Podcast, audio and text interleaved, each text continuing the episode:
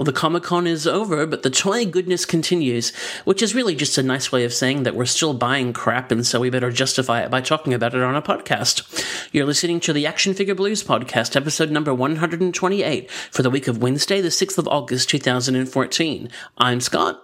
And I'm Ben, and this episode is brought to you by Raid Collections and ActionFigureBlues.com. Tonight, our toy of the week is the Bowen Designs Mojo statue, and our discussion topic is the San Diego Comic Con 2014 final roundup.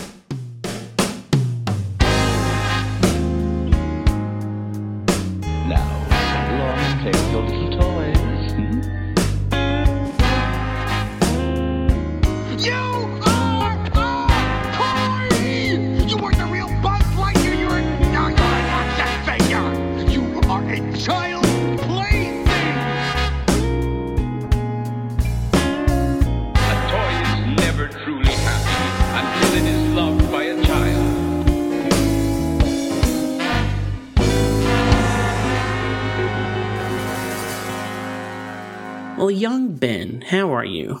Not too bad, not too bad. Really? I heard you were a bit under the weather. Ah, you know, You know, got a power on. power on, man. Yeah, Yeah. it's just yeah. one of those winter things, I think. Herpes flare up? Yeah, Yeah. yeah. Hate it when that happens. In a bath of kerosene later. Yuck. Actually, it's just um, it's one of those crazy winter weeks last week where we had the highs and the lows. We had days where there wasn't a cloud in the sky, the sun was out, and, and while it was winter and you know there wasn't a lot of heat in the sun, it was just beautiful outside. And then within days we had rain, we had um, some of the highest winds we've had in years, roofs and things like that. It was uh, pretty major wind warnings and things, and I. Uh, had the opportunity to pick up Miss Five from school and we were driving home in the car and I said, you know, did you get to play outside at lunch today? And she said, yep, yep, we went outside. And I said, it was windy, wasn't it? She said, it was very windy. Mm. And she said, but it was okay because I was a superhero. And I said, you're a superhero? She said, yep. And I said, oh, so were you Supergirl? Nope. Were you Wonder Woman then? Nope. Really? Well, who were you then? Can't blow over girl. And I thought, oh, I think I've got a, uh, a closet Legion fan here. Yeah, that sounds like a um, fantastic Legion power, actually. it does, doesn't it? Yeah, I want to join the subs. It- that's the one. Yeah, arm fall off boy. Yeah, is. can't can't blow over girl. so yes, that it. was her superhero name, which she thought was quite apt because, um, despite hard as it uh, as hard as it tried, the wind couldn't blow her over. Apparently. I love it. Yes. How are you, Mister Traveling Man? Yeah, I'm good. Have had a lovely week at home, um, which is all good. It's been a big couple of weeks, um, just with work travel and family stuff. But two things worthy of note. Uh, one is that my local comic shop, All Star Comics here in Melbourne, won the Eisner Award for Spirit of Comics Retailing at San Diego Comic Con Hooray! which is utterly awesome and totally well deserved because Mitch and Troy, who run that place, are just fantastic people who not only do a great job of running a comic shop, but do a fantastic job of really building the community and contributing to really not just the comics community, but the kind of whole art community in, in Melbourne, which is fantastic. Um, and, you know, knowing them and knowing the vision that they had when they started their shop, it's just great to see that happening. So I'm super happy for them and proud of them and all those good things. Well done, guys. Yeah. And um, something cool is about to happen to us, which is that we are about to hit 10,000 likes on Facebook. Yeah, I know. It's pretty bizarre, isn't it? I know, and I think that there's only you know uh, only about like eight thousand of those are me. So the you know, in, I know. I know. So there must be like actually over a thousand people that actually like us now. Um, so probably by the time you listen to this, we will have already given away a Groovy Prize, which is a awesome brand new Black Canary bombshell statue from DC Collectibles. Wow. Yeah.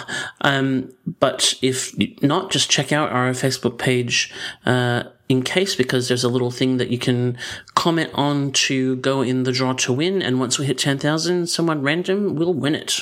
So, uh, is there any fine print uh, that says I can't win? Yeah, there is. Yeah. Well, good luck to everybody else then. And fuck you. Yeah.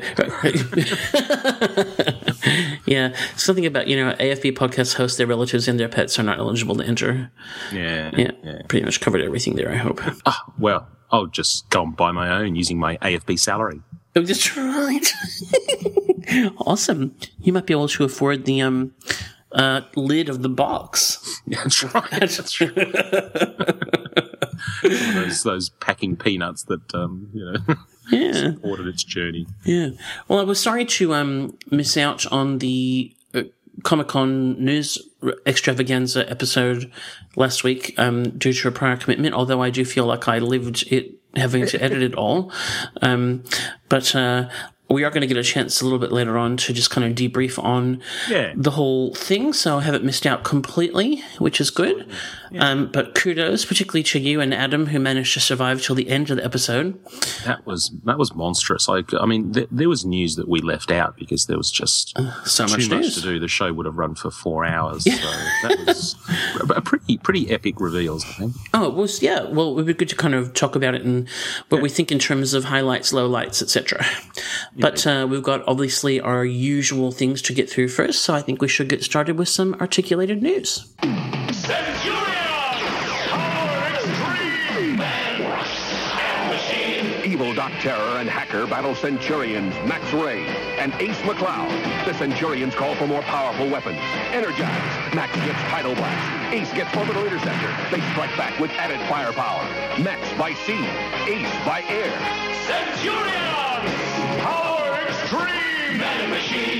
Figures as shown, other toys sold separately, new from Kenner. Well, you wouldn't think that there could be any more news in the universe about toys to uh, share after last week, but there is. These are a couple of these uh, things we're going to talk about were uh, late reveals after we recorded our um, San Diego ep- news episode, but then there are some other announcements that have happened post con, and so we are still going to run the articulated news segment. And Ben, you are going to kick off, so over to you. Well, first up in our post San Diego Comic Con news is um, we pick up with uh, McFarlane Toys, who announced not that long ago the WWE license. And uh, one of the things that we were interested to find out is just what sorts of things they're going to produce, given that Mattel has the license to do figures. And sure enough, they started what they are calling their WWE Icon series of statues. And the second of their uh, statues has been announced, and it is the Macho Man Randy Savage statue. And uh, this thing's actually pretty epic. I didn't actually realize until I had a bit of a look at it. It's actually 20 inches tall. Um, now, it's 20 inches tall, but it does actually feel, uh, it's got a bit of scenery going with it. You've sort of got the, uh, the WrestleMania 5 sign hanging over his head, head as if he's coming out on stage. Um, Macho Man's in his classic outfit with the, uh, the madness robe, etc. And um, one thing that's actually really interesting about this statue is it actually features a 360 degree base. So you can actually sit there and turn it quite easily. Now you might sort of think, well, I don't understand what the big deal is. You know, can't you just turn your statue if you own a statue? But uh, if you've got some of the statues that I've got, that's uh, easier said than done. Oh, so it actually rotates This on the base. does. So you don't actually have to turn the um, the bottom bit. Like it actually turns. Uh, it must be segmented um, with its own little sort of you know spinnery thing. That That's, uh, actually is quite cool in a kind of weird, dorky way. Yeah, so I actually think that's quite novel. Yeah. Anyway, um, this thing is going to set you back a uh, $295 and it's a limited edition of just 500 pieces. It's available now from the McFarlane Toys online store. And um, if you go and get one now, you'll get free shipping and handling, only available in the US and Canada. Uh-huh. Uh, interesting. I mean, you know, this is not something that McFarlane's known for, statues. So, you know, doing uh, this size, uh, I'd actually be curious to see it in the flesh, so to speak, because I mean, it's 20 inches tall, and obviously, given the size of the base and the uh, the scenery behind it, I'd be curious just how big the main statue is. Yeah. Anyway, look, I think that's a pretty good um, tribute to Randy if you're a fan, since uh, we we lost him not that long ago. Um, something that was interesting, again coming out of San Diego, is that um, the guys at NECA had their classic version, the uh, 1985 Godzilla action figure, on display, and apparently they received um, a little bit of negative feedback about the head sculpt, saying that they weren't quite happy, that it was a bit too small, and it was just you know a bit weak, etc., etc. And so NECA aren't uh, aren't the types to just sort of you know sit back and, and rest on their laurels, and they went ahead and actually sculpted a whole new head. Wow. So yeah, they went back and completely reworked it, and uh, they've put up a couple of sample shots uh, around the place. If you go and have a look on various social media, you'll see that. Um, it's almost complete, apparently. Randy Falk has um, said that it's almost done, and I actually think the new head is a vast improvement. So um, I think the important thing here is it just goes to show the the, the power of um, social media and feedback. Uh, the fact that you know that that Randy and the team are prepared to actually listen to the fans and do something about it. I mean, you know, this is uh, the sort of thing that happens on statue marbles where fans interact with Randy Bowen and he takes on their feedback and. You know, fans have actually had some um, some quite serious input on the, the final, you know, look and feel of our favourite pop culture collectible. There, there's certainly some companies that could um, really take a leaf out of this book, aren't there? Yeah, well, yes. Yes. Mattel. yeah, yeah, hmm, yeah. So anyway, that's good news. And if you're a fan of Godzilla, I'm sure you'll be thrilled that uh, there's a new head coming along. Um, moving right along and uh, scaling from the giant to the, the miniature, and that is the Guardians of the Galaxy Minimates. So, hands up if you're sick to death of hearing about Guardians of the Galaxy. Well, if you're reading Marvel comics, you probably get sick of them appearing in just about every comic that you're reading at the moment. But uh, I digress. Um, I guess the, the main thing coming out of the news of Guardians of the Galaxy Minimates is that there's actually a Toys R Us exclusive. And uh, that is a, um, a two pack of Yondu and uh, a Sakaran Trooper, which is uh, uh, an exclusive. You can also get Star Lord and Ronan, and there's also a Drax and Groot with a, a Rocket Micro figure pack in. Um, but we got some news today as well um, that comic shops will actually get their own exclusives. So those folks that order through um, previews and uh, and Diamond um, will also get one. And the specialty exclusive is Gamora with a Nova Corpsman, Corsman, Corsman. Cor- I'm just going to call him a Nova Trooper. and um, the other one is Nebula with a Sakaran Trooper. So those. So if you're really looking to collect all of these, you're going to have to do the rounds.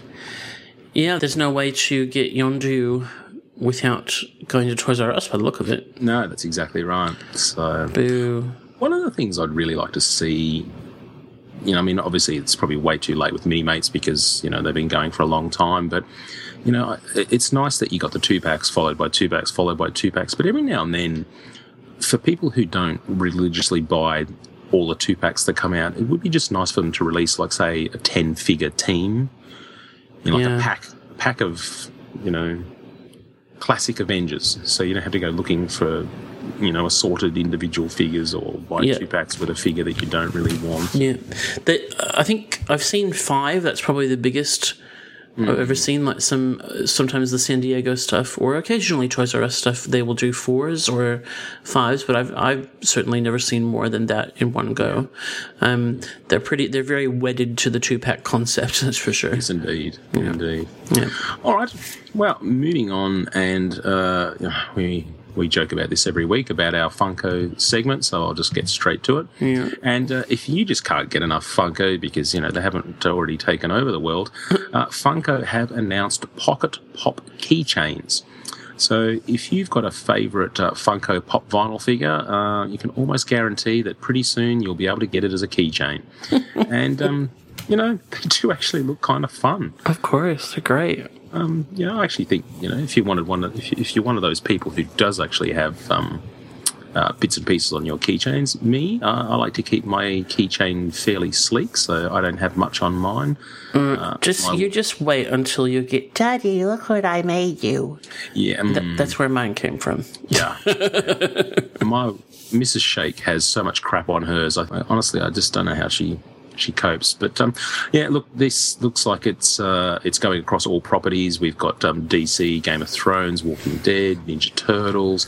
Um, there's uh, quite a bit happening here, and um, they're actually not bad. They're only one and a half inches tall, so. Yeah, so keep an eye out for those. I think that's really fun. Yeah, and of course, in the, the regular pop vinyl uh, news, it turns out that uh, pop uh, coming out as Universal Monsters, um, and just as it sounds, that's the Universal Monsters that features uh, Dracula, Frankenstein, the Bride of Frankenstein, the Wolfman, the Mummy, Creature from the Black Lagoon, and the Metaluna Mutant. So uh, there's a whole stack Uh, the Metaluna Mutant doesn't immediately ring a bell for me. What is that? From, what movie is that from? Oh, that's from um. Uh, uh, oh, why can I never remember it? Um, um, um, um, um, um oh, hold on. Yeah, yeah, yeah. I know. Uh, this, this, no, not this Island Earth. Uh, you know, one of those. yeah, yeah. NECA's done a figure of this guy. Yeah. Haven't they? Yeah. Yeah. Anyway, he, he, he does actually look like a, a whole lot of fun. Yeah. So he's all brainy and veiny and whatnot. Actually, somebody um, oh, somebody sent a tweet or a email a little while ago about thinking about a a property that Funko hadn't taken up, and I don't know that we ever read it out. And of course, now I can't remember what it was, so it just sounds stupid. But um, I'll I'll have a look for it while we're chatting and see if I can find it because it was quite amusing. yeah, it was this Island Earth. I just just googled it. So Oh, there you go. Yep. I was right. Hooray! Hooray. So anyway, they look good. I mean, certainly the Bella, Bela Lugosi Dracula just looks superb. It's it's exactly what pop vinyls were created for. It, it looks really really impressive. so, all right. And in my last piece of news, the uh, the pop culture shock guys have been cranking along with their Master of the Universe stuff. Then uh, they've been doing a couple of those um, quarter scale statues. But they have actually announced a life size He Man bust. Crazy. So if you want a um, you know a, a well muscled life size man to sit on your coffee table, you are in luck. I probably could have worded that. I was going to say that probably there's probably people uh, right now that whose ears have pricked up for all the wrong reasons. Um, but it does actually look quite good. I think it's. Um, I mean, you know, we've we've commented a couple of times how you know, in in order to stay true to the original animated look. Um, sometimes He-Man looks like he's getting around with that Prince Valiant haircut, and it looks a bit um, bit silly. Um, they've gone for a more realistic hairstyle on on this particular piece, and um, it's uh, it's looking a bit sort of windswept. Um, and and I think they've done a really good job. I mean, It's interesting though what, what you say about that because I agree with you in that you know he looks a lot more masculine and uh, kind of realistic than that you know typical page boy sort of you know, haircut that he's. But I'm wondering when this is priced at just under seven hundred dollars, whether or not the people that would put out that kind of money for this will act, that'll actually be a selling point or not. Yeah, Do you know what I mean? Like if I, because I was wanted had something, if I was that crazy about He Man that I wanted to pay seven hundred dollars for it, I might be thinking, yeah, that's not kind of traditional enough for me that's right. because it just could look like any dude Yeah, in a harness. Well, this is one of those interesting ones where you know we've joked in the past about you know um, you know having a nameplate on the base, and it's like, oh, thank God I had the nameplate. Otherwise, I, you know, I wouldn't have a clue who that was. You know, I think this is one of those ones where you might genuinely have to explain to your guests just who this is. It's, it's not immediately obvious because you, you don't have the benefit of you know the full sized figure, um, you know, in his, his traditional sort of boots and and you know furry Yeah, yeah. and that sort of thing. So Yeah. it doesn't sort of scream He Man. But um, the good news is this actually comes in two versions. There's the $680 limited edition uh, of just 300 but then uh, there's another limited edition. Um, if you go through the pop culture, um, uh, pop culture shock uh, website, you can actually get an exclusive version that apparently has movable acrylic eyes. Ew! So, um, How does that work? What do you mean? well, I assume it's very similar to what happens with the uh, the Hot Toys deluxe figures. I don't know whether you actually pull his head off or whether they just move on their own. You know what would actually be really interesting is if the eyes move independently of each other. It'd be hysterical. You could just have this like this whole Marty Feldman He Man Yeah. thing See, going. I, I want um like battery operated movable eyes that I don't have to reposition, and I want it to follow them follow me around the room. Yeah, You know, or my guests just to completely freak them out. I think that would be so cool. Yeah.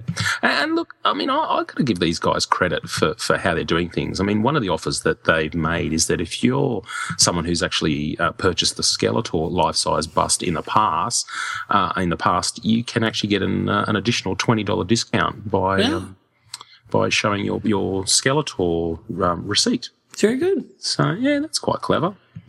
That is that's really cool. Yeah, good on them. Awesome. And Well- that's my news.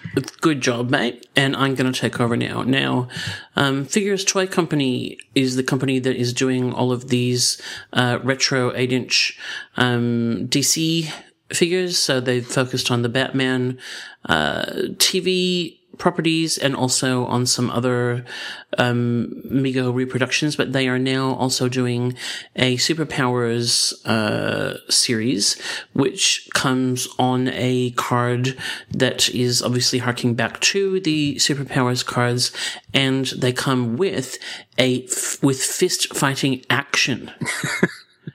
Very exciting. Yeah. Yeah. So, because I mean, obviously, the action thing was one of the kind of elements of the superpowers figures. They all had their special action. Um, and uh, so rather than replicating each one, which, you know, obviously would be quite time consuming and costly, they just all get fist fighting. Mhm. so in wave one, we are getting Superman, Green Arrow, Aquaman, and Shazam. And then, which I, we may have talked about them previously, actually. But then wave two is a Batman themed line, which has, uh, Joker, Batman, Robin, and that legendary superpowers officially released never figure, the Riddler. yes.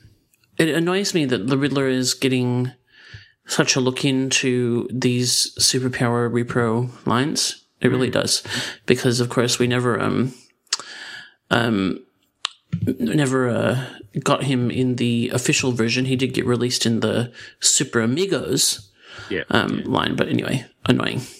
annoying. Yeah, Yeah. I, I love the look and the feel and the concept of these figures, and, and I really like the fact that there are companies out there who who are keeping the nostalgia alive for this sort of thing. But I'm yet to see anything that's really made me want to take the plunge into this retro stuff. No, nothing against these guys. I mean, it looks like a, you know a beautiful you know and well done product. I just um I'm just not feeling it.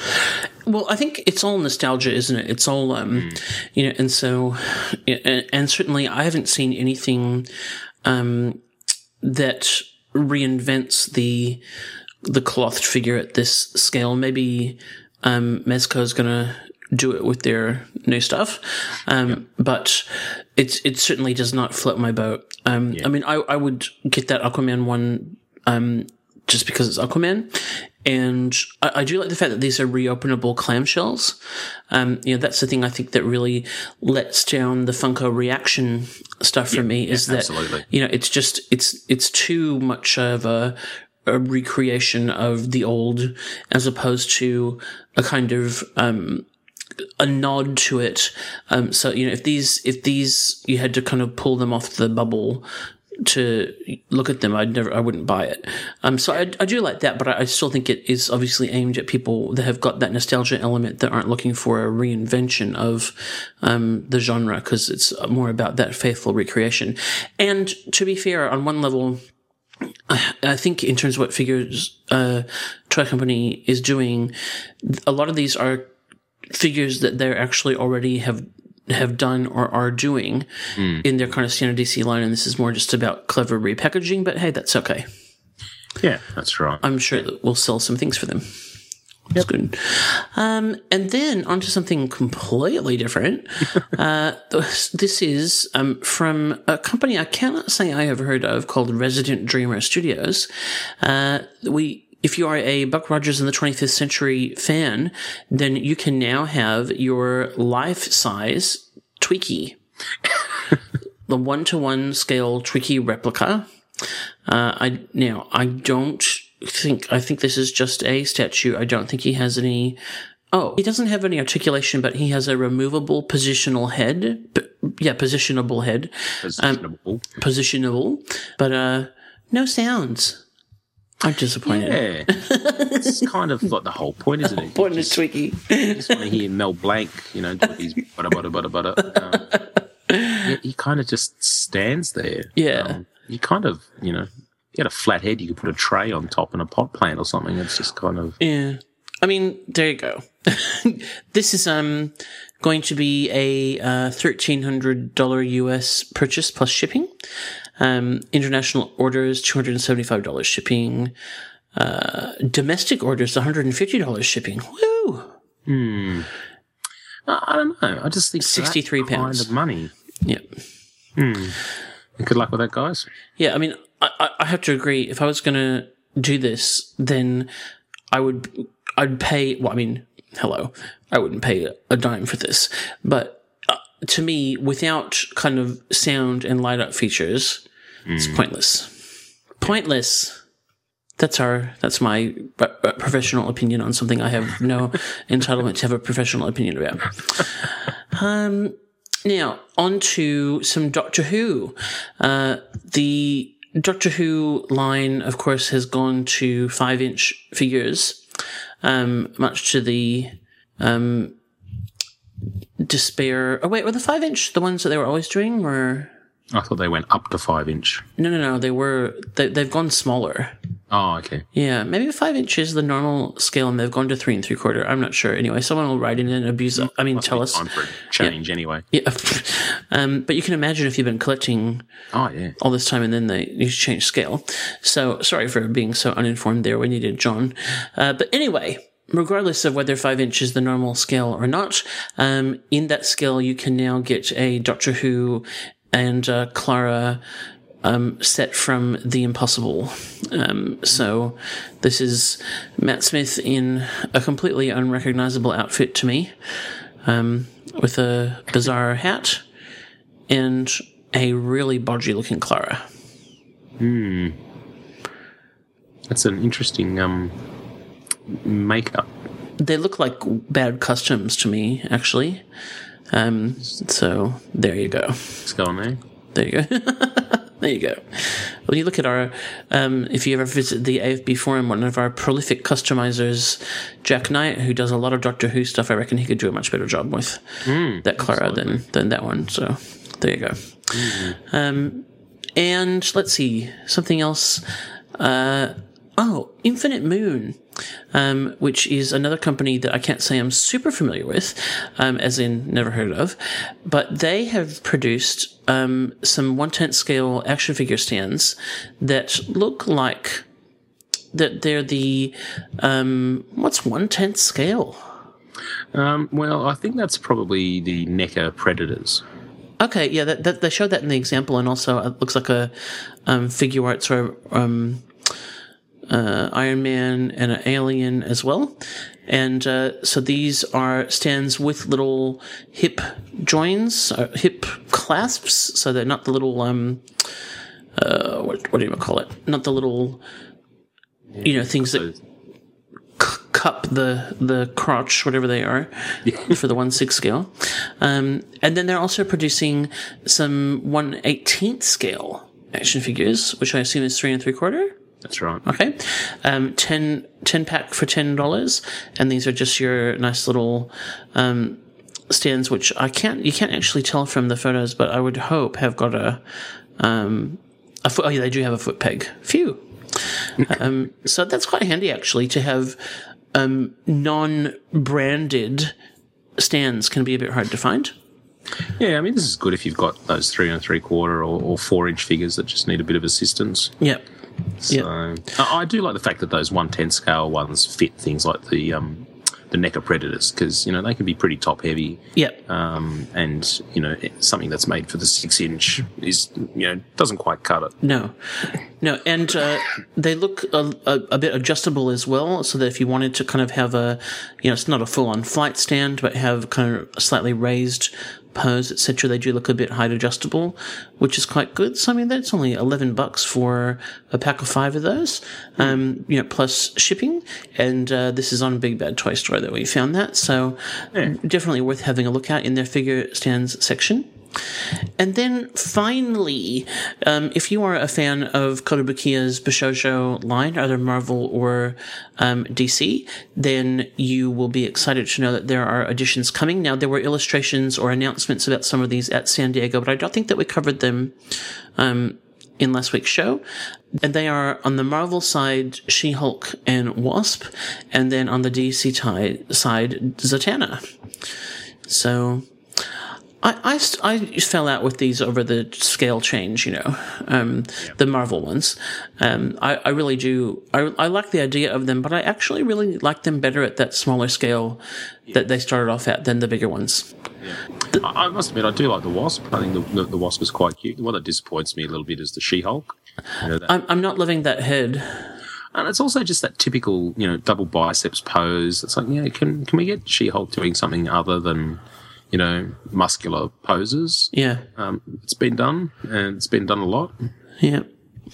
Um, there was also a, a Batwoman that was shown at San Diego, like an actual production piece as well. Um, so it's good at least to see that they're still committed to both of these lines and adding new characters, um, which is great.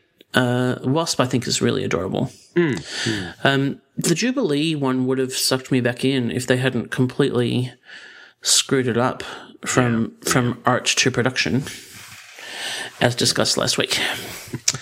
So there you go. But it's good to see that that line is still continuing. And they also announced some Street Fighter additions to the to the Kotobukiya line, which are um, uh, Sakura and Anna Williams. Um, sorry, well, Sakura is from Street Fighter and Anna Williams is from Tekken. So, um, and wow, Anna Williams, uh, she's, she's a sexy girl. That's all I can say. Highly attractive. All right, well, that is the news. A lot less than normal, but of course, we had mega news last week, so that's not surprising. Yeah. And uh, we will come right back in a moment um, after we hand over to John for the next installment of everyone's favorite podcast game. Name that.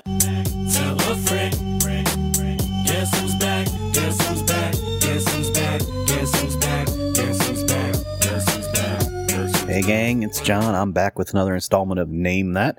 And you know, this next one I found interesting because it's something I had as a kid and didn't know until much later on what it was exactly. Um, we'll listen to that sound right here. Rocket launchers, retractable landing gear, wings that flap, It's capture him. pincers that grab and hold. And that is for a Micronauts Hornetroid vehicle playset thing. Um, somehow along the way, I must have picked one of those up at a garage sale, and I only had pieces of it, and it's essentially a giant bug. So, if you had that as a kid, you were very lucky because it was a cool toy, and I only had pieces, and it was cool. So, and if you guys knew that, congratulations, because I don't think a lot of people did. Anyway, moving on, we will listen to this week's sound right here. Then explore.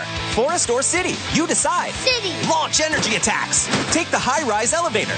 Jump on the Ferris wheel or connect to the bridge. Look out, a trap door. The forest is filled with surprises. Secret attack slide. And one more time, just for good measure. Then explore. Forest or city, you decide. City. Launch energy attacks. Take the high rise elevator. Jump on the Ferris wheel or connect to the bridge. Look out, a trap door. The forest is filled with surprises. Secret attack slide. As always, you know you can go over to AFB Forum. That's afbforum.com and make a guess, and you can get points. But um, starting this week, and the post should go up by the time you hear this, you can go over to tvandfilmtoys.com and sign up for our Marvel vs. DC superheroes bracket and uh, when all the voting settles up you could win up to five afb forum points so um, go on over check it out and you know you'll make a bracket and you can do some trash talking over at the afb forum uh, just because you know i imagine that's the kind of thing we would do. Anyway peace out. Love y'all.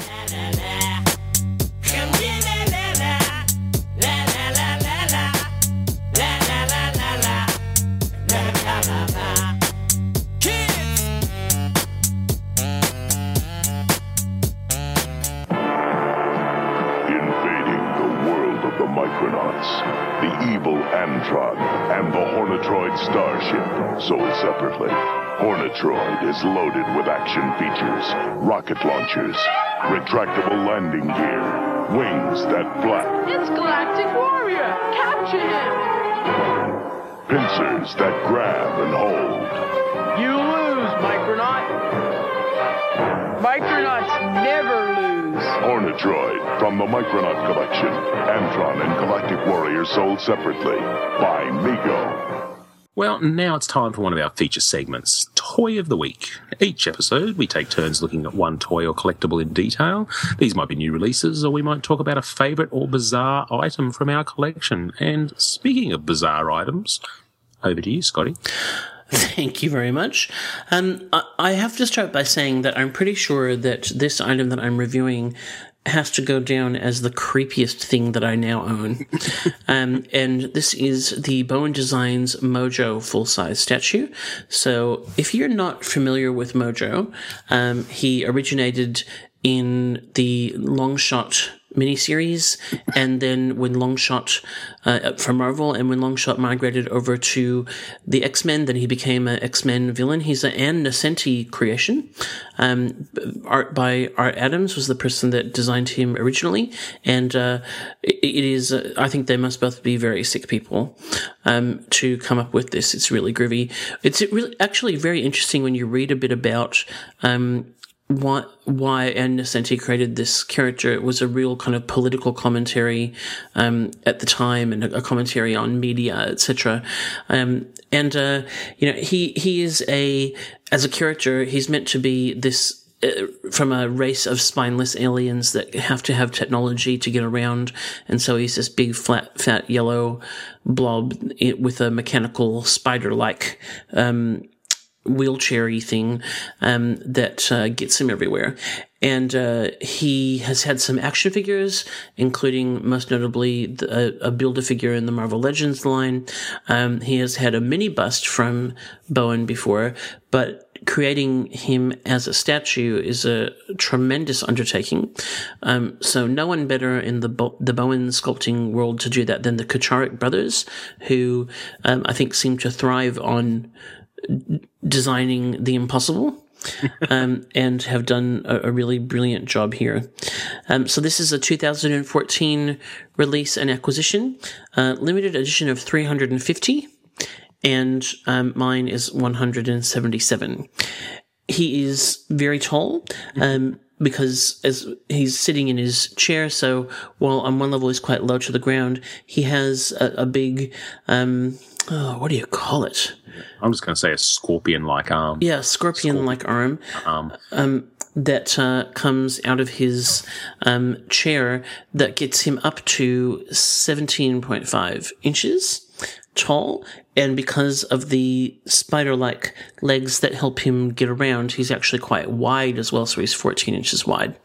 Um, so. Uh, a huge storage uh, di- a display issue for me. I'm really not quite sure what I'm going to do um, with him because uh, I can't imagine he's not going to fit in my Billy bookcases that I normally um, would put in put these in. So I'm not quite sure where he's going to live. We'll have to wait and see. Um, but that's all good because he is actually pretty awesome. um, sculpt wise, I'll, I'll talk about the, the, the packaging first of all. Sorry, um, packaging wise. He comes in a standard looking Bowen box with the normal art, etc. on them. Um, it's quite a complex, uh, it's a big box because he's a big fella and it's a complex pack out. There is a um, panel that you cut out of the top, which I thought might be a base because that's often the case. But in fact, in this statue, it's actually quite a number of different parts. Um, it is all of the little spider-like legs that um, attach to his base, of which there are eight, all individually um, wrapped in there. And then there's also that scorpion-like arm that hangs over the top of his head in the top. So you've got to get all that out before you then open up the main box and find um, that Mojo and his base minus the legs are all one piece, and then his arms are separate pieces. So this must be an absolute record for Bowen in terms of sheer number of pieces. Oh, well, I mean, it's yeah, it's pretty mega. Um, I was a bit, I was worried um, before I put this together just about how complicated it was going to be. um, and while there are a number of pieces, it actually is pretty straightforward to um, put together. Um, nice use of magnets to make it all pretty secure, or quite secure. Um, so the uh, the scorpion-like arm, someone's going to um, email in with the correct term and go, "Ah, it's called the bleh. Sorry in advance. Um, that big arm has got a peg and then a magnet that it, and it is fits nice and secure into the back. The arms have got magnets happening, um, which is groovy, and they slot in and then are also really quite secure. Now, with the little spider legs on the bottom, there are eight that are, um, sorry, there are eight of them, and six of them have little claw ends, and then the two at the front have little pinch, pincer ends, so they can grab things. Um, and those two are specific to a particular hole. They've got slots that are, you, you have to fit them in the right way. But the six spider legs are interchangeable. So that when I saw that they they had slightly different looking ends, I thought, oh my gosh, am I going to have to, you know, get on the floor here to work out how to fit them all in? But in fact, no. Um, they all have got the same kind of opening and uh, attachment, so it doesn't matter where you put them, and uh, they all are kind of nice and secure. Um, and obviously, one nice thing about um, the the magnetic aspect of it is that while they are they fit securely, there is enough give that if they get bumped, they're not just going to snap off. Yeah. So my, my main concerns about this statue construction wise were alleviated. You know, A, how hard is it going to be put, to put together? Not hard. B, how fragile are those um, going to be now? Uh, those little spider legs going to be? I certainly wouldn't put them to any kind of road test, um, but I'm pretty confident that if I accidentally bumped one, that there's enough give in it that it's not going to um, snap off. And actually, the really nice thing about it is that the way that the magnet is designed, it actually gives them a little bit of movement. So that's really, really cool. Um, sculpt wise, well, wow. I mean, this is just truly amazing. Um, you know, Mojo has been sculpted with lots of icky folds and yuck, but also, um, with uh, his kind of typical menacing facial expression. And then as well, he's got all of his cords and stuff that attach to his head and kind of end up looking like a, you know, sort of bizarre, hyper technical set of dreadlocks. Um, and those are all sculpted individually and have just been done beautifully. Um, you know, it really is just an amazing, amazing sculpt. The attention to detail here is really unbelievable. Um, he's got his actual base, which is like the you know the bottom of his chair, is actually quite small. Um, it's an oval, and um, he's he's very secure. Um, and I don't I don't think that anything more was is needed there because he he's not gonna. like, He'd be quite hard to topple over. So I think there's a good kind of bit of restraint there. Obviously, and, and one thing about that is that obviously the wider that that base would be, the harder it would be to actually be able to attach all of the little spidery legs because you've got to get in underneath to do it. So, um, really quite well thought out. So absolutely no complaints in any of that. Um, paint wise, you know, while on one level there's not a lot of colors happening here, there's a lot of work. Um, obviously we've got kind of metallic um, gunmetal gray on all of the the chair bits and the um, the spider legs. The detail at the back of this with his hair and then well hair sorry the, all the cords and then going to the back the detail on the back is insane the sculpt is amazing we've got then like copper looking wires, but then also cables, you know, in different colors, and they've all been sculpted and they're individually painted, and that has all been done really, really nicely. There's no kind of slop in that area. It looks absolutely fantastic. Um, his flesh tone, I really like the the flesh tone that they chose for him because he's uh, the the uh, Marvel Legends Build a Figure to me was too kind of green. Um, it made him look a bit more like a toad than whatever he's supposed to be. Whereas this has got kind of a paler yellow. Um, so I like the color they've chosen. There's a wash, um, over this to kind of highlight some of the folds in the skin and the, it's a bit of a browny wash. But then on top of that, there are also, uh, you know, he's got a bit of like a mottling, um, of his flesh, particularly around his, you know, face and torso area. And that, um, to me looks like it's hand painted on. And beyond that, then there are also, and you, only when you see, look quite clearly, some very thinly painted um, green veins in his arms, which are just insane. Like that, it really is an absolutely beautiful paint job. Um, not 100% perfect. There's kind of two places where there's a bit of um, uh, boo boo, uh, just a little bit in the join of the flesh to the seat at the bottom and at the back is not perfect, but I mean, not the sort of thing that you're going to be noticing unless you're really inspecting it for that. Um, and then his, the sculpting around his face is amazing and it gives a lot of guide for the paint there. He's got, uh, a red kind of rims around his eyes, and mine just has a tiny little bit of slop um, from the the uh, rim around his eyes in onto the eyeball. Again, not super noticeable, but that's what we do. Um, so for that, I'm going to give him a dolly rating of nine out of ten. Um, and it is absolutely unbelievable. It's just that little bit of paint issue there that keeps him from being perfect. Um, but now I just have to work out where I'm going to put him Yeah. that A keeps him safe and B doesn't scare the cleaner. Because I think she's slightly freaked out by all my stuff and this could just really tip her over the edge. but what an accomplishment.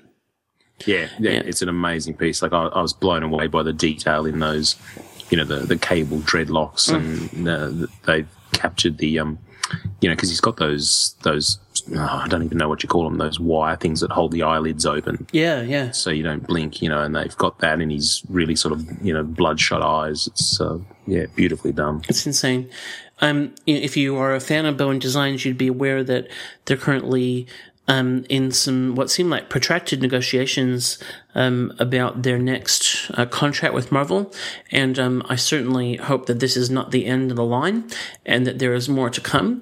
But if, if for whatever sad reason uh, that didn't continue, this would be a hell of a way to go out. Um, because it's truly, I don't want that to happen. Please don't. No. But um, but you know, it like it's just such an accomplishment, and uh, and I think it's a huge argument for why, um, even though you know it's obviously a, a small market and a collector's market, that it's worthwhile Marvel continuing to support it because you know this is just some some of the best and most um, you know detailed uh, artful stuff being done on some of their more obscure characters which is just fantastic right. yeah so that's that's all i've got to say on that Beautiful, beautiful indeed. All right. Well, that wraps up the toy of the week. And when we come back, we'll be talking about the new items that we've added to our collections this week. Automorphing Power Rangers. This is Zordon. It's morphing time. Evil space aliens are approaching your location. Combine your weapons. It's your only hope. Power blast, guys! Karate action Power Rangers. Use your hand-to-hand fighting abilities. Block, chop, and kick. Protect the Earth from evil space aliens. Mighty Morphin Power Rangers from Bandai. Grab the power.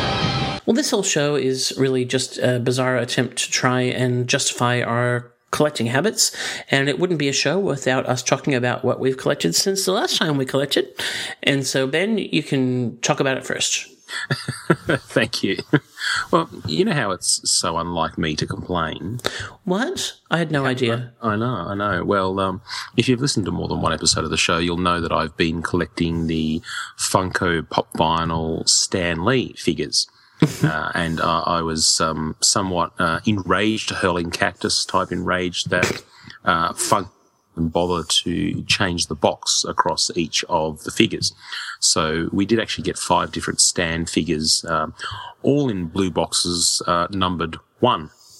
Uh, whereas I just assumed that they would go out of their way to number them consecutively, uh, which wasn't the case. And uh, I mentioned a few weeks ago that I went to the Supernova Comic Con in Sydney, uh, and Stan was there as a guest, and, and uh, I had the opportunity to do the, the VIP thing.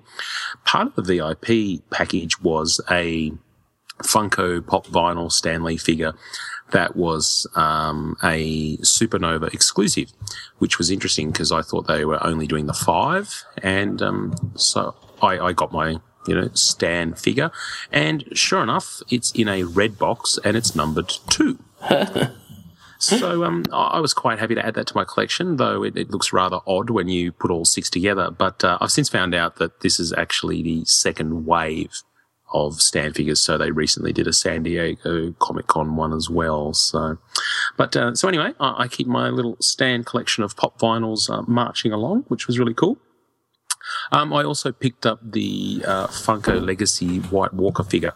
Uh, I reviewed Jon Snow uh, a few episodes ago, and I've now got the White Walker, and that's a, that's a pretty groovy figure. I'm um, quite happy with that one. Really enjoying the Funko Legacy. I'm quite interested to see how the um, the Magic figures come out um, because I, I've had no problems with my uh, Legacy Game of Thrones figures, um, despite the uh, the early issues they had. Um, but I also had the opportunity to um, to get uh, Stan Lee to sign a couple of things, and so one of the things I did get him to sign was um, I was lucky enough to meet him some years ago at San Diego Comic Con and had my photo taken with him. And um, so I actually had that photo printed, and um, yeah, it took it along and, and got him to sign it. Oh wow, Yes, I was pretty pleased with that, and that's awesome. yeah, it was kind of weird because you know, I, I, you know, there was so many comics I could have um, dug out of my collection to get signed, and um, I thought, no, no, you know, I want to get um, something that means something to me, and uh, you know, that was that was the obvious one. But when I was standing in line, there were people with really weird kind of you know, like you know, the latest issue, uh, the latest, um, what was it? The the the current Superior Spider-Man number one and things like that. And I thought, no, that's really quite peculiar.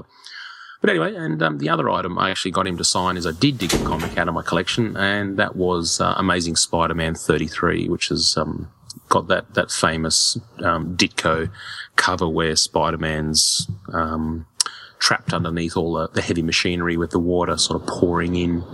Um, bit of a bit of a famous one. So um, yeah, so I had him sign that, and I'm very pleased. Very cool.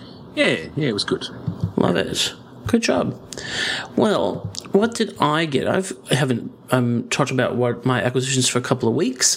Um, I got the Total Heroes Ultra Black Manta from Mattel.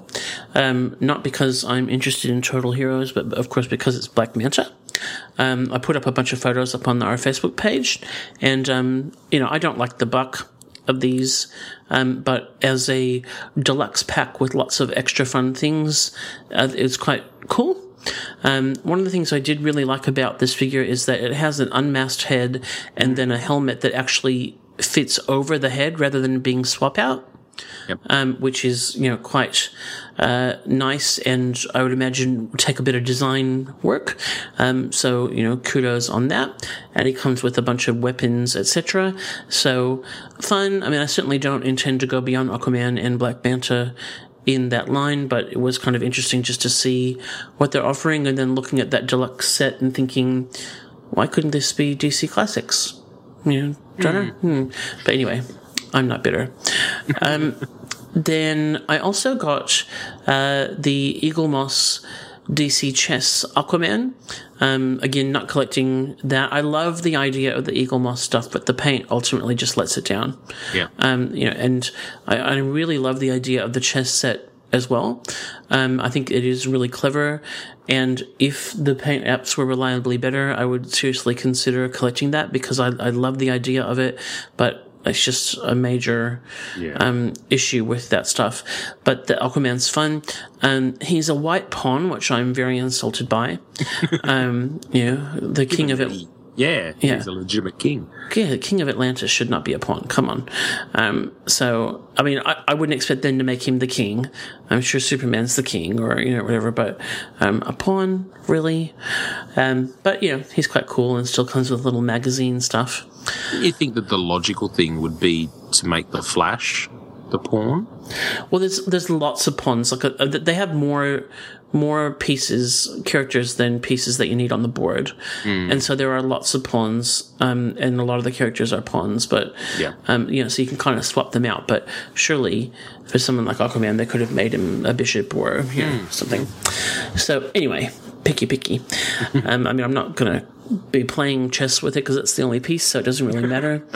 um, and uh, the then the Earth 2 figures from DC Direct we have spoken about, you know, we were really excited about them when we spoke to Nicholas Scott. The issues with paint have um, been very challenging, and so I have been just on the hunch for acceptable versions of those. I got a Wonder Woman right away, which I was really happy with, and in the last couple of weeks, separately, I've managed to pick up a Green Lantern and a Flash that both have acceptable paint. Um, I still haven't found a Batman that I like. Yeah, that there's mouth issue. He has mouth issues. And, so, It's not nice having mouth issues. no, no, just the way he's been done, it ends up. He looks like a vampire or something. I don't know. so, but you know, I'm not kind of worried about those selling out. Um, so I'm quite happy to wait patiently until um, I see. And one good thing about my job and the amount of travel I do is that I do get around to different shops to find um, different things. So I'll be patient. Um, and then finally, uh, I was up this week in um, Geelong, which is where Pop Culture Superstore is. That's where I got the Earth 2 Flash. And I also got a Hot Toys flight stand from there, which I didn't actually know existed. But they are a, quite a substantially, a substantial size base. It is not your typical 1 6 scale um, stand. It is a larger base and the peg or the, the stand actually has movement in it so that you can um, pose it and then the end of it is a clip that goes around the waist and the idea is that it can support um, flight poses etc for 1 6 scale figures so i got it for my hot toys iron man um, I thought that might be a way to display him in a little bit more of an interesting fashion. I haven't set it up yet, but I thought that was quite interesting. And that is all I have to report. So we are going to take a break and come right back in a moment with the award of another red card to someone or something in the Troy universe. What is this, Bizarro World? Well, Red Carded is a chance to poke fun at the WTF moments in our hobby, be they unusual announcements, a complete fail action figure, or worse. And with San Diego Comic Con behind us, there had to be a winner. And uh, Scott, you're going to tell us about a gem. Yeah, well, I have never been a big fan of the DC Collectibles Icon Statues uh, series. This is the um, scale that's similar to Cover Girls, except it's the dudes, and it is uh, there's some mixed media, you know, with fabric capes, etc. And uh, certainly not something that floats my boat overall. But I think a true stinker um, has come out of the woodwork, and that is the Shazam. Um, icons statue that has come out. Um, where to begin on how bad this thing is? um, first of all, in some some of these uh, statues seem to they look at least like they're being cast in the flesh tone and then painted kind of like a lot of the DC collectibles action figures. And I don't know if that's um, true or not, but certainly it gives that kind of look, which makes the flesh tones look weird. The head sculpt on this thing is nothing like what I would think of as Shazam. It's it's Mel Gibson from Lethal Weapon 4. You, you look at it, the longer you look at it, it looks like Mel Gibson. Well, there you go. Um, and then the part of this obviously is a new 52 costume des- redesign issue because Shazam's uh, lightning bolt insignia has been replaced with, I don't know what. I, I mean, I think it's meant to be kind of like energy or magic or something, but here it kind of looks like fungus. Um, like you know, some sort of thing that's meant to be glass, but it's clouded over. Yeah. Yeah, and then the the, uh, the fabric cape just tops it all off in a true, um, just like sprinkle of horribleness on top. Um, there's nothing likable about this. I think it's really sad, uh, and this is a, a real. I mean, you know, we've certainly given the new Fifty Two a lot of criticism, but I think one of the things, the the real travesties that has come out of the new Fifty Two is Shazam. Now, the fact that we've lost the Captain Marvel uh, name, but everything that made the character who he was, that whole CC Beck, you know, look and feel, um, has slowly been dismantled and, and been replaced by, you know, the the the definitive angst-ridden look of the modern superhero. Um, you know, and it's just Captain Marvel was always special in, in that way, and I think that's just completely gone now. Yeah, it's certainly uh, one of those kind of um, costume redesigns. I think that's really breaking something that um, didn't need to be. Sorry, fixing something that wasn't broken. Yeah. Um, so you know, real. Real stinker, but then this line I, I think is just bizarre because it doesn't um, it doesn't do any of these characters any justice. And I think particularly when you look at the statue lines that DC is capable of producing, you know, cover girls, bombshells, etc., why they can't do something nicer that matches um, with for their male characters, I just don't get. You know, their bland poses, their boring sculpts. Um, th- there's just nothing going for them. So, um, you know, blah all around for DC icon statues, but a definite red card for the Shazam travesty, uh, and to, which to me was the stinker of San Diego. Yep, definitely well earned. All right, coming up after that is our discussion topic of the week. You can make them fly or jump or crash or walk. Superhero action figures over seven inches tall. Each sold separately. Superman, Batman, Incredible Hulk. Thing. Even make Spider-Man slide down a string.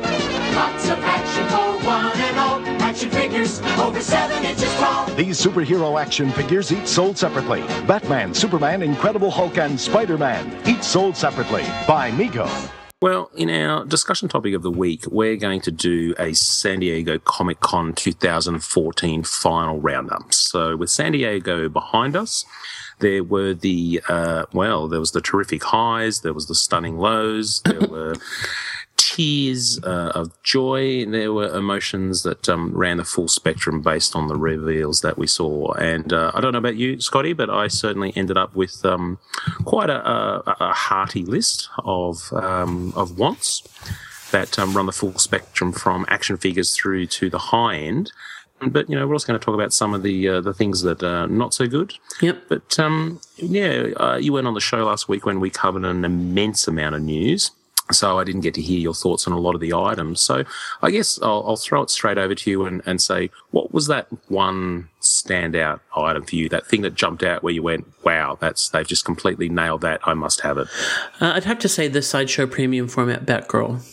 Ooh, very nice. Yeah, I'm psyched about that. You know, I, I love the uh, costume they've chosen. I love the pose that they've chosen.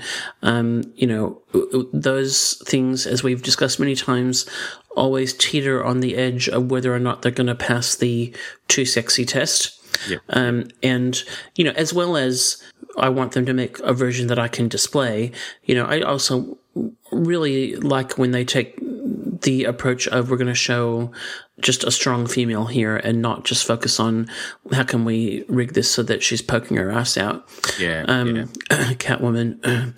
um, so yeah, look, I'm I'm really psyched about that. If there's one thing that I went, whoa, that was it. Yeah.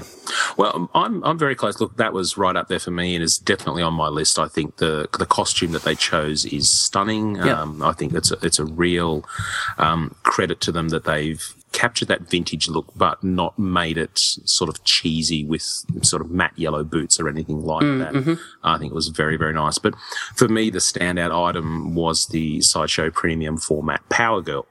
Um, and, and for a few reasons, I, I think the first was, um, you know, Power Girl is always at risk of being a parody of herself. Yeah. Um, you know, it's it's that one opportunity that that lines get to really, you know, over sexualize. Um, in fact, you know, we even saw it in the sideshow solicitation. I don't want to sort of speak badly of sideshow, but of course, you know, the, the that sort of teaser image that we got was, of course, you know, of her torso with a bit of a you know a, a, a tongue-in-cheek comment um, about her bust, which you know we've commented about this in the past that that's not a way to sell an item. It's also not a way to um, you know, I, I guess, well, I mean, female um, collectors wouldn't exactly be thrilled by that, but as a male collector, I, I also don't see any real need to do that. Um, an item should stand on its own merits. So, I, I you know, I had my concerns about what the full Power Girl statue would look like. Um, And I have to say, the final piece was just stunning. Um, they they certainly went with you know she's she's definitely large busted, but the the boob window as they call it was um, quite subtly done. Um, and they also didn't go for that that kind of She-Hulk power pose. You know, there was none of that sort of flexing the double biceps and you know showing how um, powerful I am. I thought the final pose was quite subtle um, and well done. So I, I was really really impressed with the final item. A real credit to them. I'm not um, sold on either of the head sculpts. That's my only. Um, Well, I haven't seen the other one. well, there's the uh, the one that they. Oh, maybe there is only one.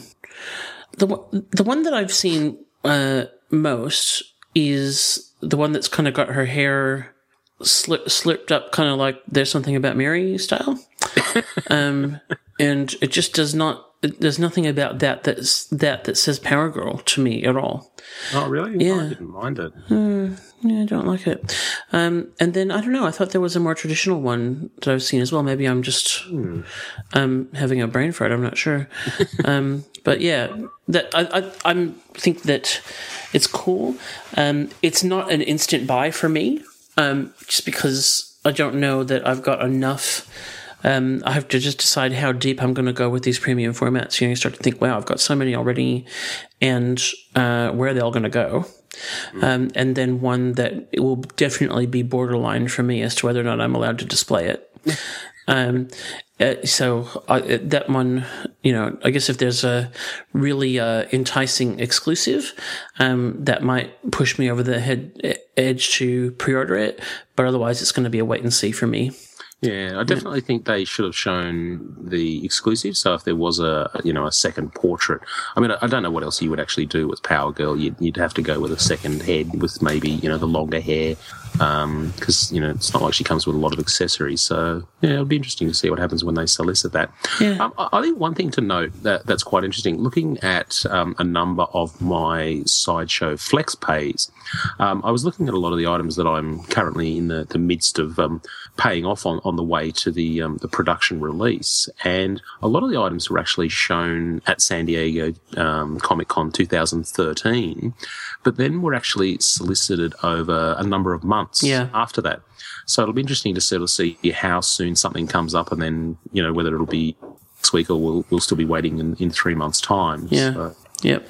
Well, I think that's an interesting kind of thing uh, to think about overall in terms of these reveals is that, you know, some people would say, oh, you know, I was disappointed with what this company had to show, you know, as opposed to this, etc. But as we know from previous um, experiences, a, not all of this stuff is actually coming out soon.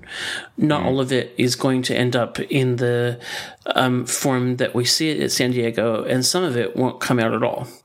yeah. Um, and so, you know, I think when I think about the companies that I think did well, etc., um, I temper that by, you know, I was excited. Like, so, for example, Hasbro certainly um, showed some Marvel Legends and Marvel Universe toys that I would be really keen to have, but I will temper my excitement by that by the fact that, you know, I think Hasbro is probably one of the worst offenders for showing stuff at these cons that doesn't actually enter production uh, f- Yeah. for whatever reason. And so, you know, I'll, I'll judge accordingly.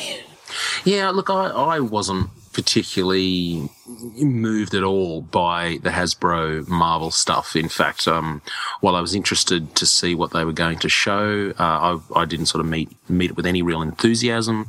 Um, you know, yeah, you know, it was nice to see the Builder Figure Odin, and you know, I'm, I'm interested in getting Hellcat, and but I'm also still interested in getting an absolute crapload of figures they've showed after, over the last couple of San Diego Comic Cons that they still haven't released.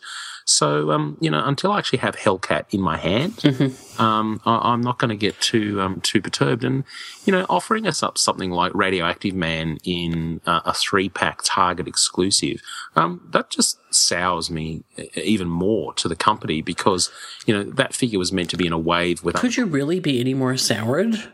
Well, like, can they actually do anything to sour you more? Well, given I- how much, not you, but like us. Yeah. Well, well, that's right. But given how much I wanted that wave of figures, Oh, yeah. Radioactive Man, Tiger Shark, Batroc, Blizzard, so many great characters, including the reason I want to get this line. That is the reason I buy these figures.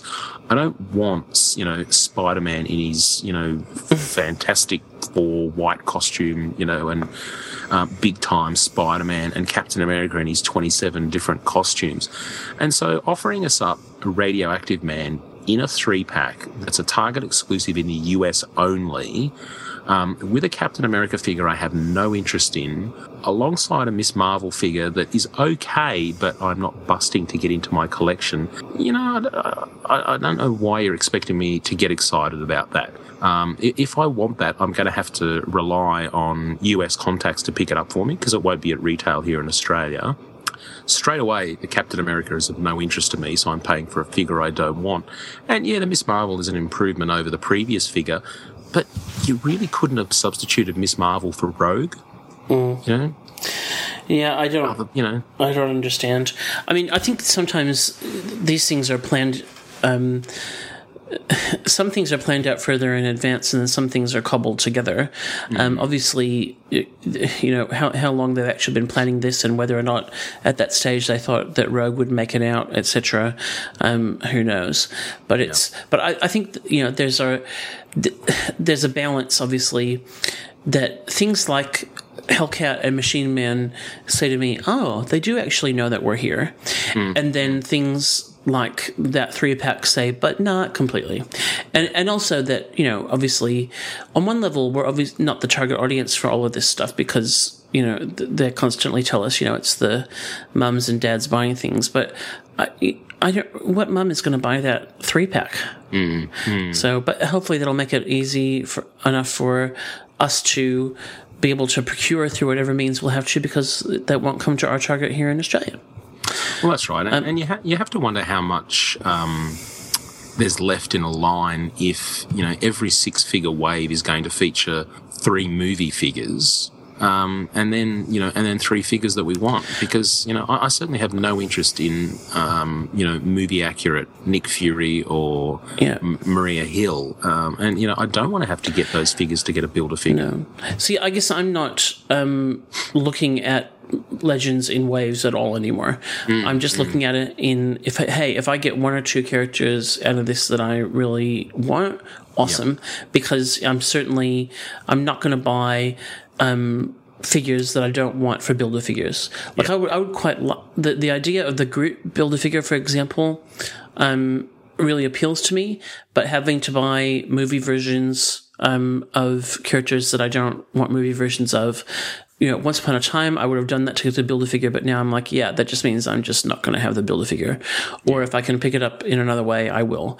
And so I just, I'm just looking at figure, figure by figure. And so saying, great, Hellcat, Machine Man, that's super exciting. You know, how many more of these things do I really need? Like, um, great. But I guess bigger picture, when I was talking about Hasbro, it was that thing of, yep, they had a lot to show, um, and a lot of new things to show, but whether or not they'll all actually happen is a different kettle of fish. Yeah. Whereas someone like DC Collectibles, for example, didn't show a lot of new like surprise stuff, but I think that that rather than reflecting that they're you know not doing anything or etc just reflects that you know their model um, really seems to be around a tight production schedule and shorter windows of time between soliciting and uh, producing um, and you know you can guarantee that what they did show will come out Yeah. um, So it's a balance. You know, they didn't show that there was no real huge reveal there. I mean, there's a couple of things like the Vixen cover girls, which I'm actually quite excited Oh, about. absolutely. Yeah. Yeah. Um, e- and excited about it enough that even though it actually is not only a new 52 version, but it's not even really an accurate new 52 version, um, I still don't care. It's Vixen. Yeah, that's right. That's right. No, that one got me as well. Um, I haven't picked up any of the new CoverGirl statues. I've been umming and ahhing about Platinum a few times, and uh, I've put my name down for Mera. yep. Um, but Vixen is is also a, a, lock for me. Mm-hmm. Um, I think one of the other great things that came out of DC Collectibles was an opportunity for fans to actually lay eyes on the uh, the new Batman the animated Oh. series Awesome. line, and, and that's been met with just overwhelming positive response. Uh, like on our forum, you know, everybody is really, really keen for those, um, and, and I am too. You know, I think it's still one of the greatest cartoons of, of all time. So. Um, you know, getting to see a couple of new figures that was pretty exciting. And Yep. Yeah, I'm down for all of Yeah. those. It's funny, um, my eldest, who, you know, as we know, is a fan of these characters, just has just discovered it. I've got all the series on my um, computer, like in iTunes, and she was fiddling around the other day, and then she, she was, uh, I walked away. I came back ages later, and she was, I think had watched like, you know, 10 episodes. And she was like, I love this. And I'm like, that's awesome. You've just used your television allowance for the week, but that's like, um, you know, and she can't get enough of it. So, you know, it, it's certainly stand the test of time. Um, Absolutely. yeah, and uh, I can't wait for that stuff. That's just so so smart too. Like that. That's just such a smart idea. Um, so yeah, that that's super exciting. Yeah, yeah. And, and look, speaking of really good showings, uh, Hot Toys, um, Hooly Dooly, they obviously partnered with uh, Sideshow because um, a lot of the Hot Toy stuff was uh, was being displayed at the Sideshow booth. But um, they displayed a, a whole mess of stuff. There was some really, really good stuff happening there. And the one that actually blew me away, we we knew about the Star Wars license. They mentioned that they had. Um, finally formed uh, an agreement with, um, well, with Disney, I assume, to do Star Wars, which makes me wonder if Luke might have been a, a one off experiment. Or, you know, perhaps. Or I a- wonder maybe if they, um, I just think had, you'd have to think back to the timing, but I mean, I wonder if they had done some sort of agreement with Lucasfilm and then had to renegotiate it um, when they got bought by Disney. So maybe all this time we've been paying out Hot Toys about not doing anything. There's been some other reason. Nah, fuck him. I'll still pay him out. My man crap. So, uh, look, the, the one that blew me away and probably comes hot on the heels of um, Power Girl being my favourite is the the Hot Toys Ripley slash Power Loader um, set. Uh, um, you know, Hot Toys have done a few of these sorts of things where um, you, you're getting more than just an actual figure, um, and, and this thing looks immense. So this is obviously from the end of Aliens. Where um, Ellen Ripley gets in the power loader to fight the alien queen. Spoiler alert. Spoilers. spoiler alert Yeah. Okay. um, this thing looks immense, and I think this is actually really, really important for a couple of reasons, and that is this clearly shows that that Hot Toys are now investing in the um, the Alien license. yeah. Um, we've obviously been getting Predators for quite some time now. Um, back in the very early days of Hot Toys, they did actually do some work with um, with aliens. They did a couple of the Colonial Marines, uh, and this was before Hot Toys really, really um, found their niche, and so those early figures are, are a bit dodgy in terms of sculpting and things like that. Um, I certainly know the the the 12 inch Alien that they did has um, has received a lot of criticism over time that um, you know the rubber joints have um, have wasted away and things like that. So Mm. hopefully, hot on the heels of um, Ripley is um, uh, is the alien um, or aliens and um, some of the colonial marines, some of the other um, of the crew.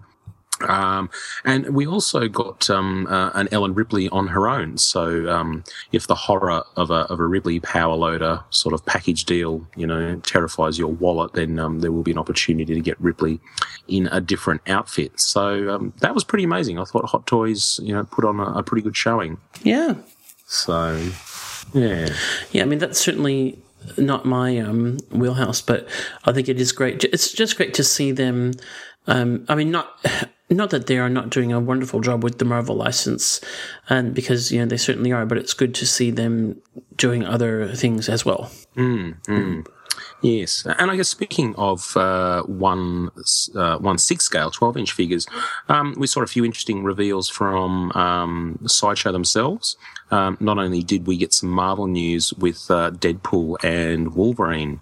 12 inch figures, but we saw the prototypes for uh, the Flash and uh, Green Lantern, and uh, some pretty mixed feelings. Yeah, I I don't think any of those were ready to be shown.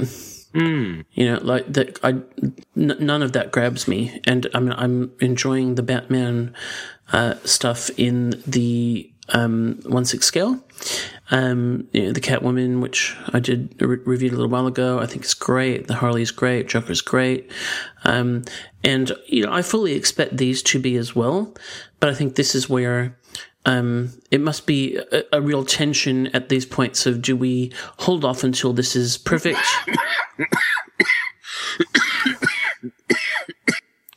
it must be a real tension at these points of, you know, do we hold off until this is perfect or do we wait until this is really ready?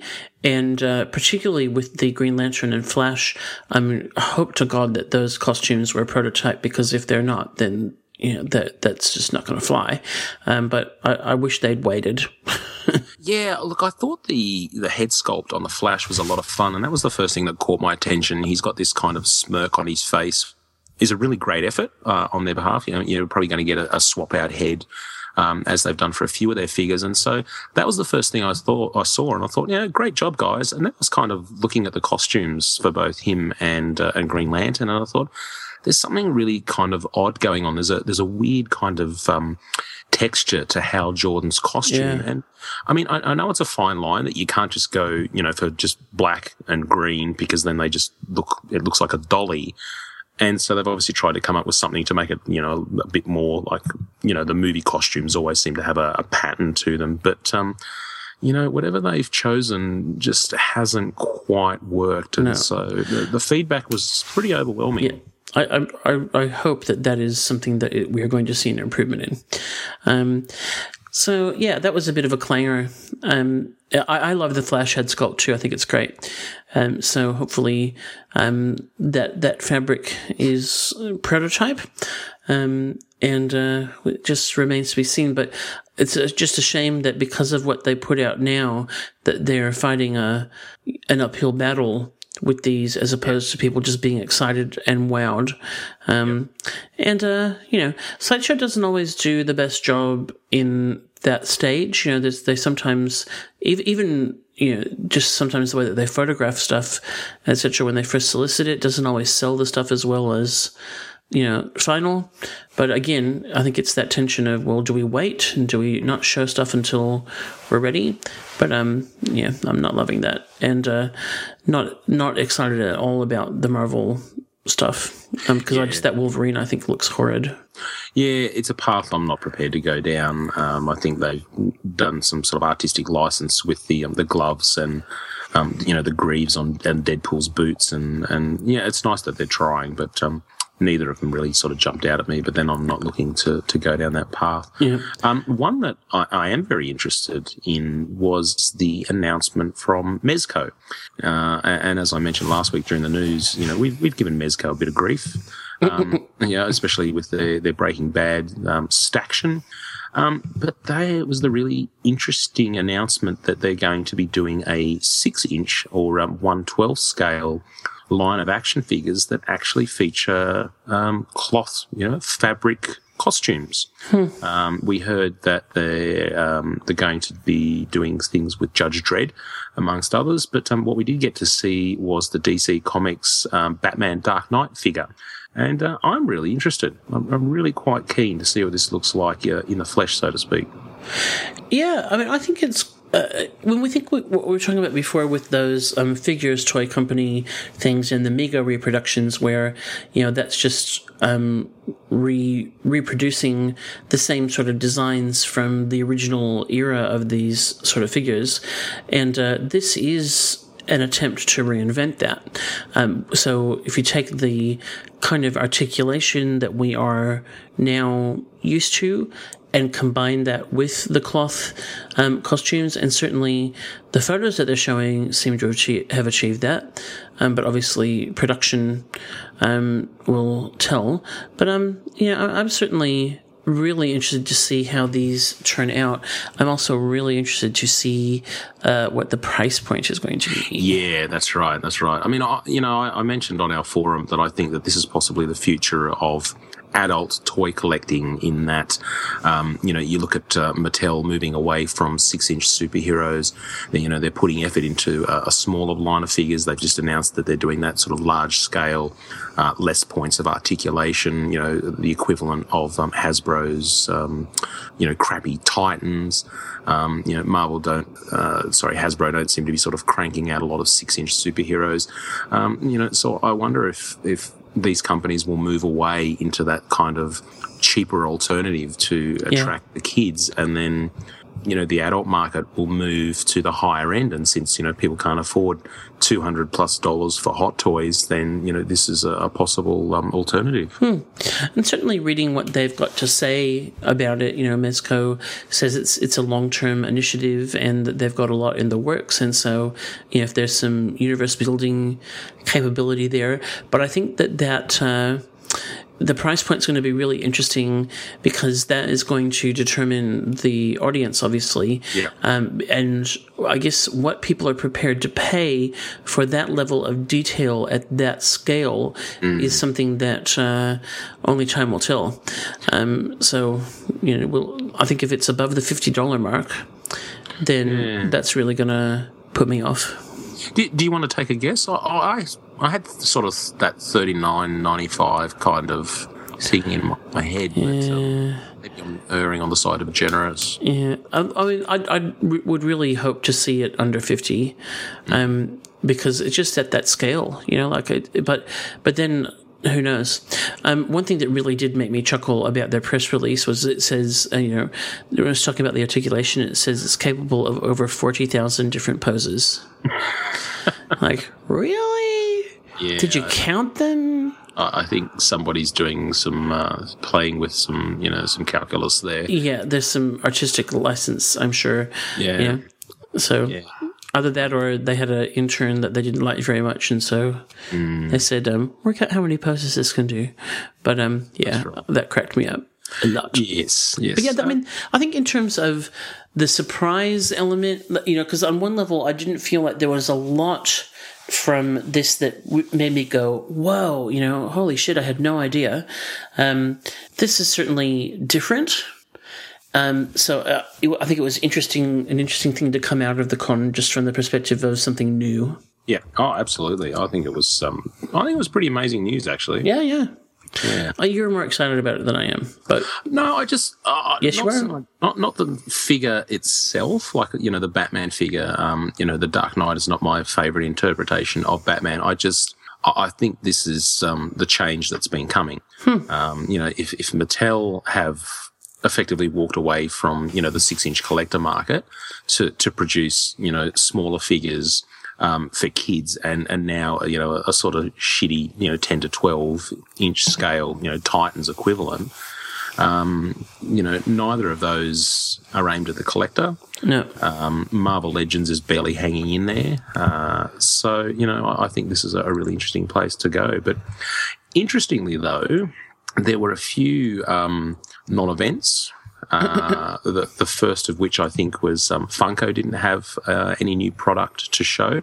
Now, to be fair, they haven't really announced anything. Like there was no announcement that they were going to show, you know, No, next that's right, yeah. wave Yeah. of you know legacy Game of Thrones figures. But I thought that would be a good opportunity for them to show one or two new figures coming in Wave Three. Um, so but we didn't see anything there. Um, the other thing I think is interesting is that some time ago David Vonner indicated that that he had something in the works, and and there was a, a bit of a you know a tease that it might have been something to do with Valiant, you know, as if there was a Shadow Man figure. Um, and I think there's actually been a, a number of significant you know toy shows and conventions since then with still no announcement. Yeah, yeah. I mean, I I, I would have um, expected a, something from them. Probably not on the pop side, um, because obviously that runs on a different sort of cycle. But on the six-inch side, I would have liked to have seen something new there, because their whole thing about the the six-inch is that you know they're gonna do more than just the current license. Um, but perhaps they just didn't have anything ready. Yeah, yeah. And I think the other one was Dynamite too. There was a, the announcement that Dynamite had um, come to some licensing deals to produce merchandise based on their, uh, you know, their licenses, which you know excited a, a lot of people. One person in particular on you know the forum. Um, but you know, given the the, the sheer um, like sort of that that vast character um, library that they've now got, in particular the, the classic uh, pulp uh, heroes and people like that. You know, that, that could have been a pretty good opportunity to announce something, but I mean, it's you know, it's not like they actually um, you know said there'll be something coming soon. So yeah, I don't know. I just I thought there might have been uh, a few more exciting things out of those guys. Yeah, yeah. Uh, I think that there is uh, there's so much to be excited about, Yeah. um, and it is just a case of you know finding those things that excite you and enjoying it. Um, I do think that some companies um, certainly did better than others in the news reveals display department. But then, you know, ultimately it's about what actually makes it onto the shelves um, and what makes it out looking like actually looking as good in hand as it does there. So that that is a the only first only the first part of the the challenge really. Yeah, that's right. That's right. Yeah. Well, so were there any other bits and pieces that stood out for you? One that comes to mind for me was the uh, the Kota Bukaya, Kota Bukia uh, rogue statue that's in development. Um, nice to see, you know, my girl getting some statue love. So I'll be uh, interested to see uh, a final, you know, final product on that or painted up. Yeah, that, that's really interesting because you know they they had solicited one in the Danger Room series quite some time ago and then cancelled it.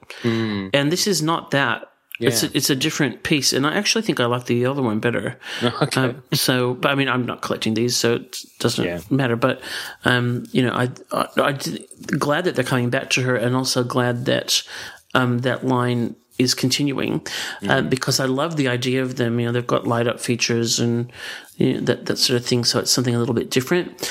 Um, and uh, yeah, that, that was exciting. Um, for me, the, the other thing that I'm not personally like, excited about, but I thought was really interesting, was um, the uh, Hot Toys doing things like the Iron Man workbench set, um, just as accessories and that sort of thing, which I think is uh, obviously there are people that are very invested in that line and in that kind of world. And so giving the diorama builders um, something uh, to go on, which actually isn't ter- like it's not terribly expensive. It's just over a hundred dollars. Um, and and also I thought that the uh, we already knew that the Hall of Armor um, uh, stands etc. were coming, but they're actually like just under eighty dollars, which is Hot Toys cheap. Um, you know, like so I'm just kind of pleased that to see them doing some kind of cost friendly um, things to help collectors of that build nice displays Yep.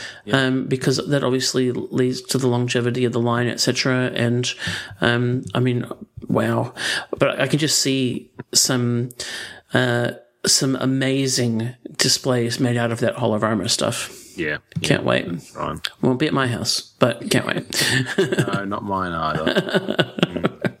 but no that's right. good Yeah, well, I mean, uh, this won't be the uh, the last of our San Diego Comic Con discussion because a little birdie says that um, both you and I managed to get our hands on the uh, the Marvel Legends Thanos Imperative We did. exclusive set. Yes, I was so fortunate. So when we both have those in our hot little hands, we'll uh, we'll break them open and uh, yeah, tell you what we think. Woohoo! All right. Well, I think that wraps up our discussion topic, and we'll come back in a moment with some feedback before we wrap things up. Spider-Man's getting ready to rumble. Oh no, it's Doc Ock, Venom, and the Green Goblin. Fantastic action coming up. Take that, Green Goblin. Bam! Must get out of Venom's trap. Thwack! Time to get out of here. Catch you later, Doc Ock. Brand new Spider-Man action figures. Out now. Well, we love it when you talk to us, especially when you say nice things about me. Uh, but we love it even more when you say things about the show that we can read out here. And you can do that through Facebook or Twitter or email us at podcast at actionfigureblues.com. And you might just hear it read out, like the different things that we are reading out tonight, um, which include a tweet, an email, and a Facebook post. So, Ben, over to you first of all for the tweet. Yeah, thank you. We got a tweet from 3B, 3B's Toy Hive, uh, who said, Thanks for the Transformers conversation, episode 126. Great to hear some Transformers love on my favorite toy podcast. Yay! Yes, well, we have to thank John for that because uh, we don't have a strong Transformers um, presence uh, among the podcast crew. So that was John who organised to get some, some Transformers love going. Yep, very good. And then we also got a message, an email from Derek, um, and he says, "Hello, AFB podcast people. So John knows he's not alone."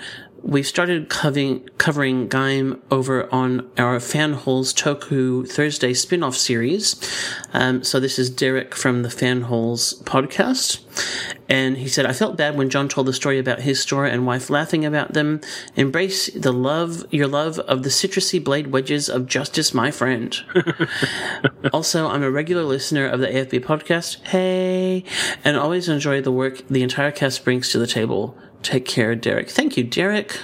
Cool. Yep. cool. Um, oh, I also, sorry, I mentioned earlier in the show that I recalled someone mentioning a line that Funko hasn't done yet, and I found it on Facebook, and it was Ben Cho, and he said it was The Wire. I'm sure it's only a matter of time, Ben. Yeah, I imagine so. Yeah. So, but keep those coming. You know, what what's a, a license that Funko hasn't picked up yet, just so we can help them out. You know, our friends at Funko to work out what they should get next. That's right. The Love Boat, maybe. Yeah, I don't know.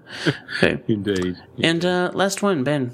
All right, and uh, we got a. Uh, uh, uh, is this a is this a Facebooky one? It it, it is in fact a A Facebook. Facebooky one from Doug Rapson, uh, who said, "Terrific Transformers episode. All due respect to your guests, my jumping on point for kids would have to be Prime. Great show and some fun toys. Love the Wheeljack mold, especially as Dead End and the V-Con. That was So- like a foreign language that you just spoke to me, but that's why we had to have guests on to talk about Transformers. That's right. we need Andy to translate for us. Yes, but anyway, thanks very much, Doug. We appreciate it. awesome. Well, two man show. We survived as always. Yeah. And until next time, we will go away and come back with more toy fun. Yes. Good. Good luck with your financial problems, Argentina. Oh, yeah, God. And oh, don't forget to check out our Facebook page just in case that prize hasn't gone off yet for hitting 10,000 likes. It could be yours. Not mine. No, not yours. No, not yours. And not yours either, John. Okay. but- go to but- bed. Yeah. okay. Good night, everybody. Bye. Bye. Oh, hey, call your mom. Make sure she's okay. The Action Figure Blues podcast can be found on iTunes and Stitcher Radio and downloaded direct at actionfigureblues.com by clicking on the podcast tab. If you do listen to us on iTunes, please take a moment to leave a positive rating and review. We also have an active fan forum at afbforum.com where you can join in with all of the hosts of the podcast and many other collectors to discuss news, new releases, old lines, and engage in trades and sales in a safe community. Please join us there. While you're at actionfigureblues.com, please don't forget to check out our sponsors like Mike's Comics and Stuff, shelflife.net, and the Pop Culture Superstore, who help keep our site running. You can also find us on Twitter at AFBlues and on our Facebook page at facebook.com forward slash actionfigureblues. Thanks for listening.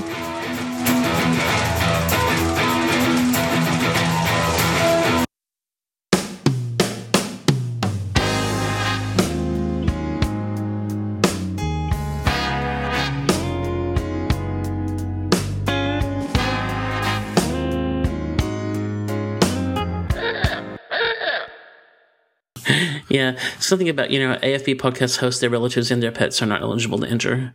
Yeah, Yeah, pretty much covered everything there. I hope. yeah, I'll just go and buy. Them. you dropped out. Ah, really? No, just there. You just said I'll just go and buy. just like a moment. Unless that is that what you meant to say? Sorry if you. No, no, no. so you want me to count back in? I'll just go and butt. Okay, I'll count Yeah. back in.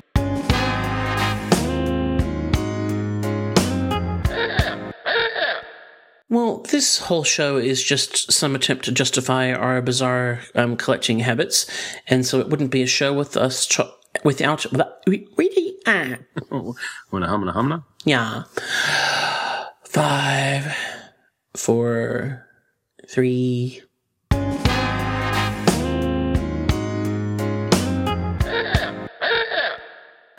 So we are going to take a break and come right back in a moment with the award of another red card to someone or something in the Troy universe.